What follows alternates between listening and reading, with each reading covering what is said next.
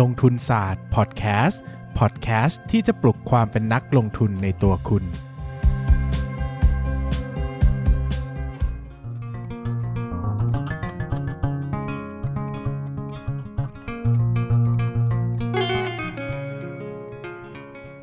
สวัสดีครับ ยินดีต้อนรับเข้าสู่รายการลงทุนศาสตร์พอดแคสต์รายการที่จะชวนทุกคนมาพัฒนาความรู้ด้านการเงินและการลงทุนไปด้วยกัน ผ่านมา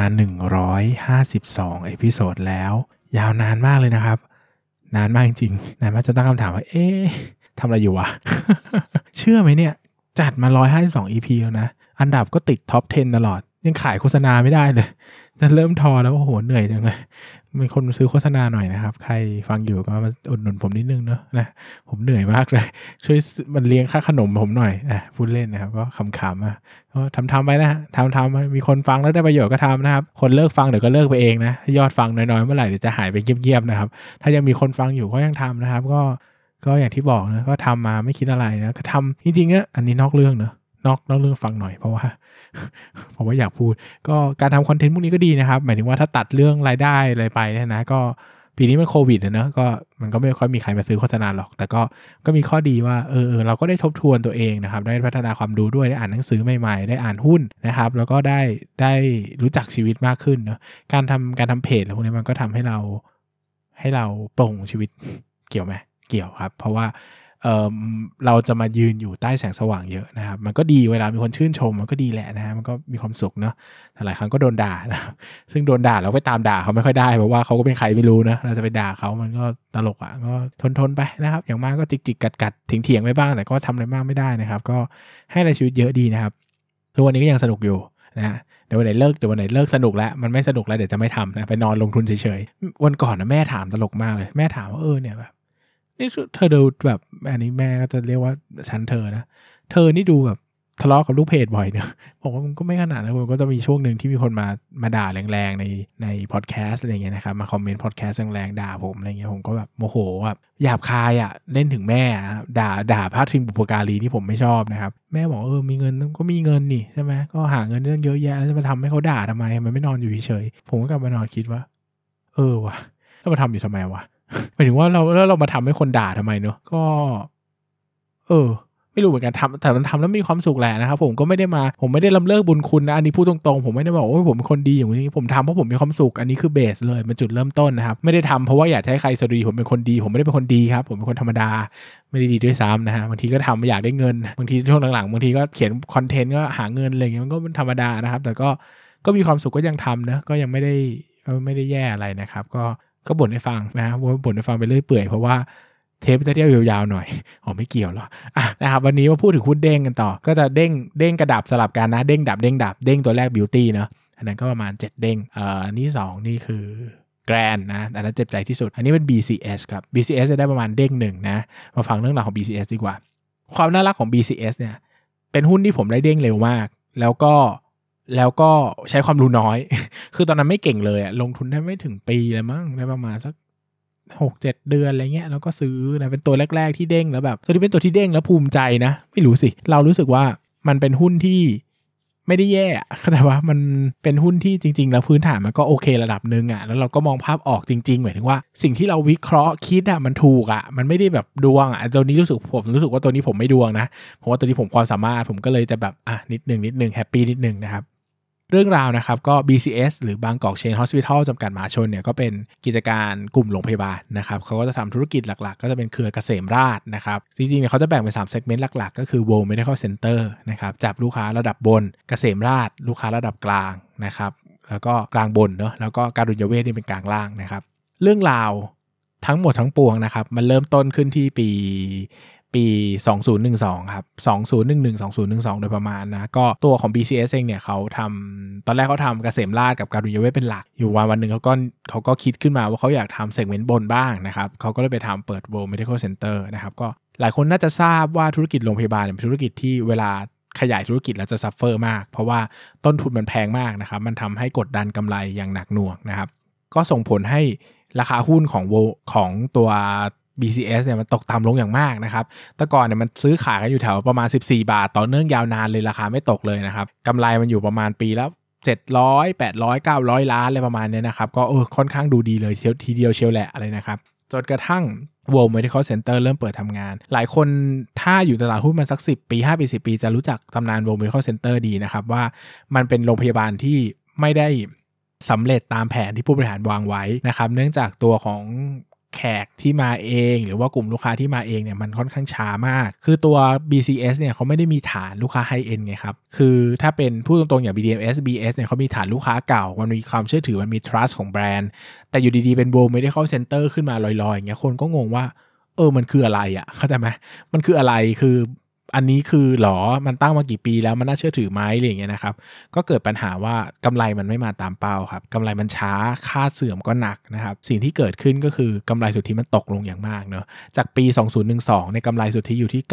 908.5 ล้านบาทนะครับปี 2013เหลือ 584.7 ล้านบาท 2014 521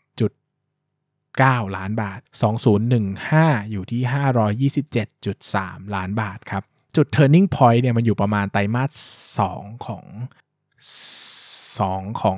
2015 นะครับ คือผมเนี่ยเริ่มต้นตาม BCS ตั้งแต่ประมาณสักต้นปีนะครับประมาณพฤษภาประมาณงบไตรมาสหนึ่งออกประมาณนั้นนะครับ งบไตรมาสหนึ่งออกประมาณนี้นะครับ แล้วก็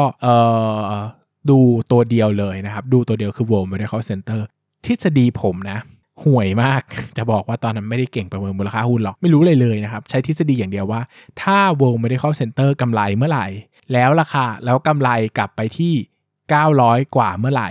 ราคาหุ้นควรจะกลับไปเท่าเดิมคือ 14 บาท อันนี้คือสมมติฐานของผม ซึ่งเด็กน้อยทิ้งดองน้อย น่ารักมาก แต่ก็หาเงินได้นะ เป็นเป็น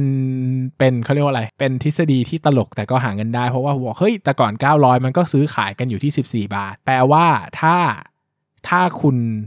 900 ใหม่ คุณจะต้องกลับมา 14 บาทเท่าเดิม ซึ่งตอนที่ผมเริ่มดูเนี่ยมันอยู่ที่ประมาณ 6 บาท 7 บาทประมาณนี้นะครับกำไรมันก็ยังไม่ดี ตามง่ายๆเลยครับ ก็คือตามว่าเมื่อไหร่ World Medical Center จะ break event นะครับซึ่งผมรอมาประมาณ 6 เดือน คือตามหุ้นนะ แต่มันยังไม่เบรกอีเวนต์มันปริมปริมปริมนะครับ จนครบ 6 เดือนนะ ถ้าจำไม่ผิดจะเป็นงบไตรมาส3ออกนะครับ ตัว World Medical Center เนี่ยมันพลิกมาเป็นกำไรในเชิง EBITDA คือ Net Profit ไม่กำไรนะ แต่ถ้าบวกค่าเสื่อมบวกอะไรเนี่ยมันกำไรแล้ว ผมรู้สึกว่าตัว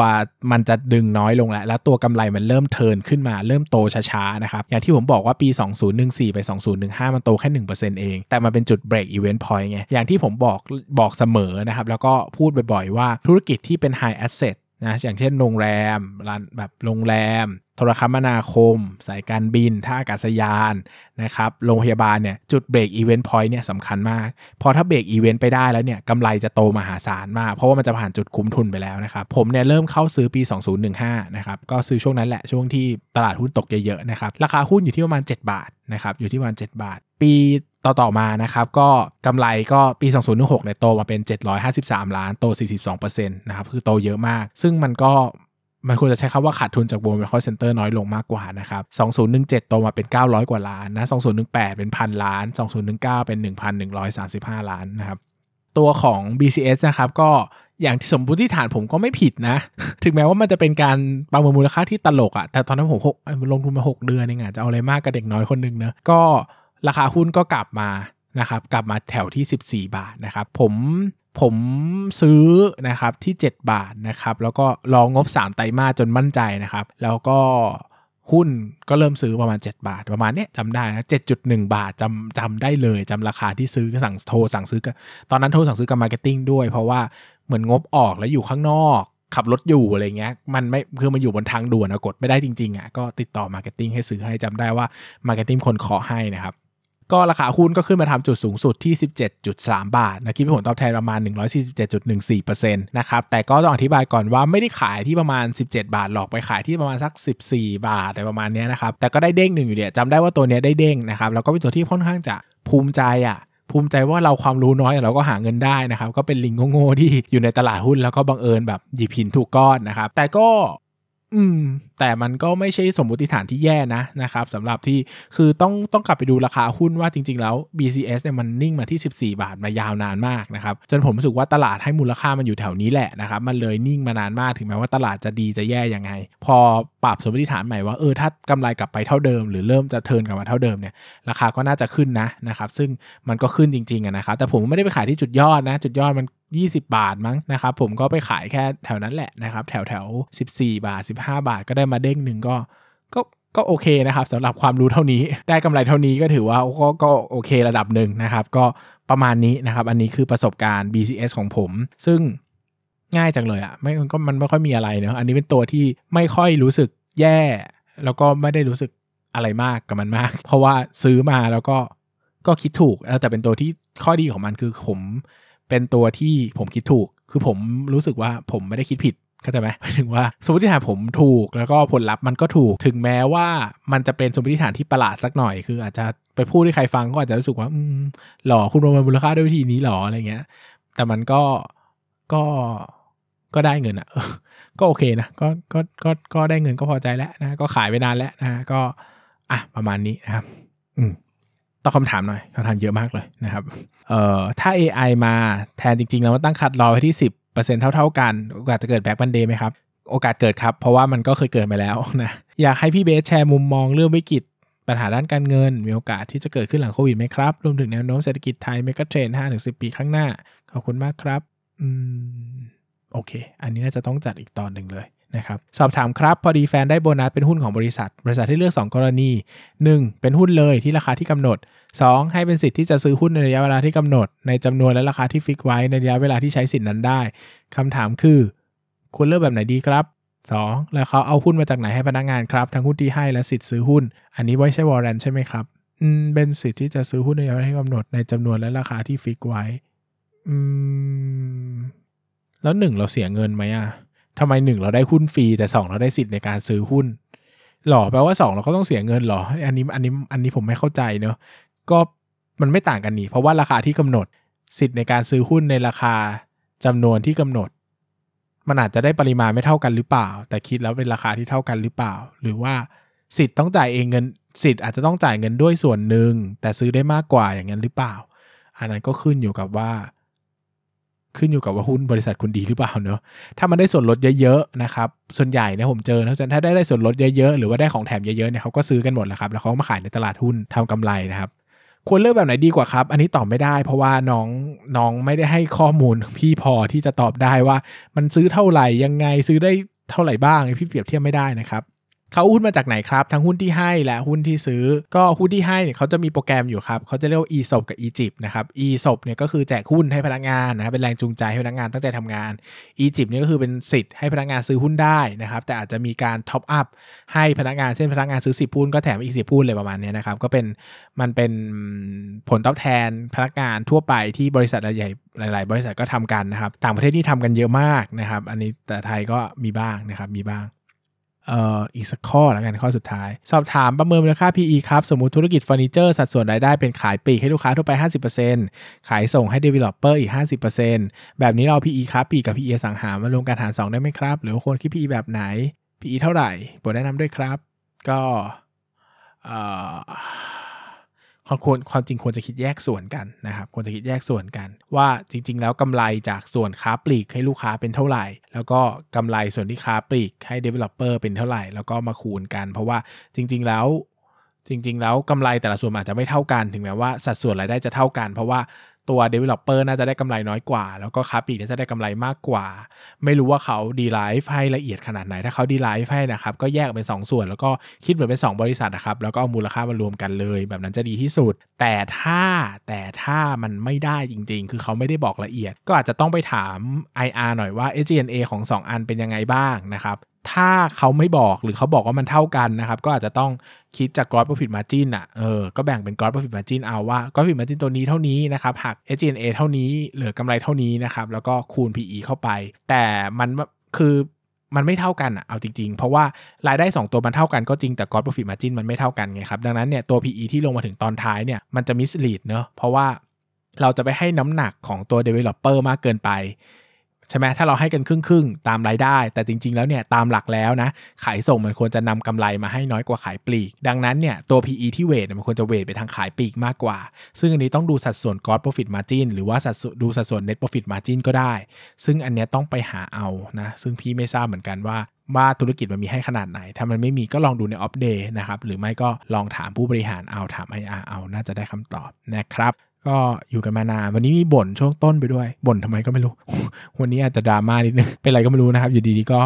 ถ้าเป็นผู้หญิงก็น่าจะมีเมน แต่พอดีเป็นผู้ชายก็ไม่มีเมนนะครับก็ไม่รู้เหมือนกันฮอร์โมนอาจจะแปรปรวนก็ทนฟังหน่อยแล้วกันครับสำหรับวันนี้ขอบคุณทุกคนมากเลยครับ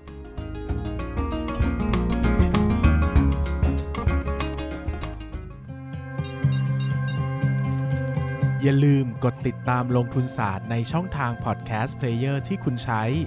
แล้วกลับมาปลุกความเป็นนักลงทุนกันใหม่ในลงทุนศาสตร์พอดแคสต์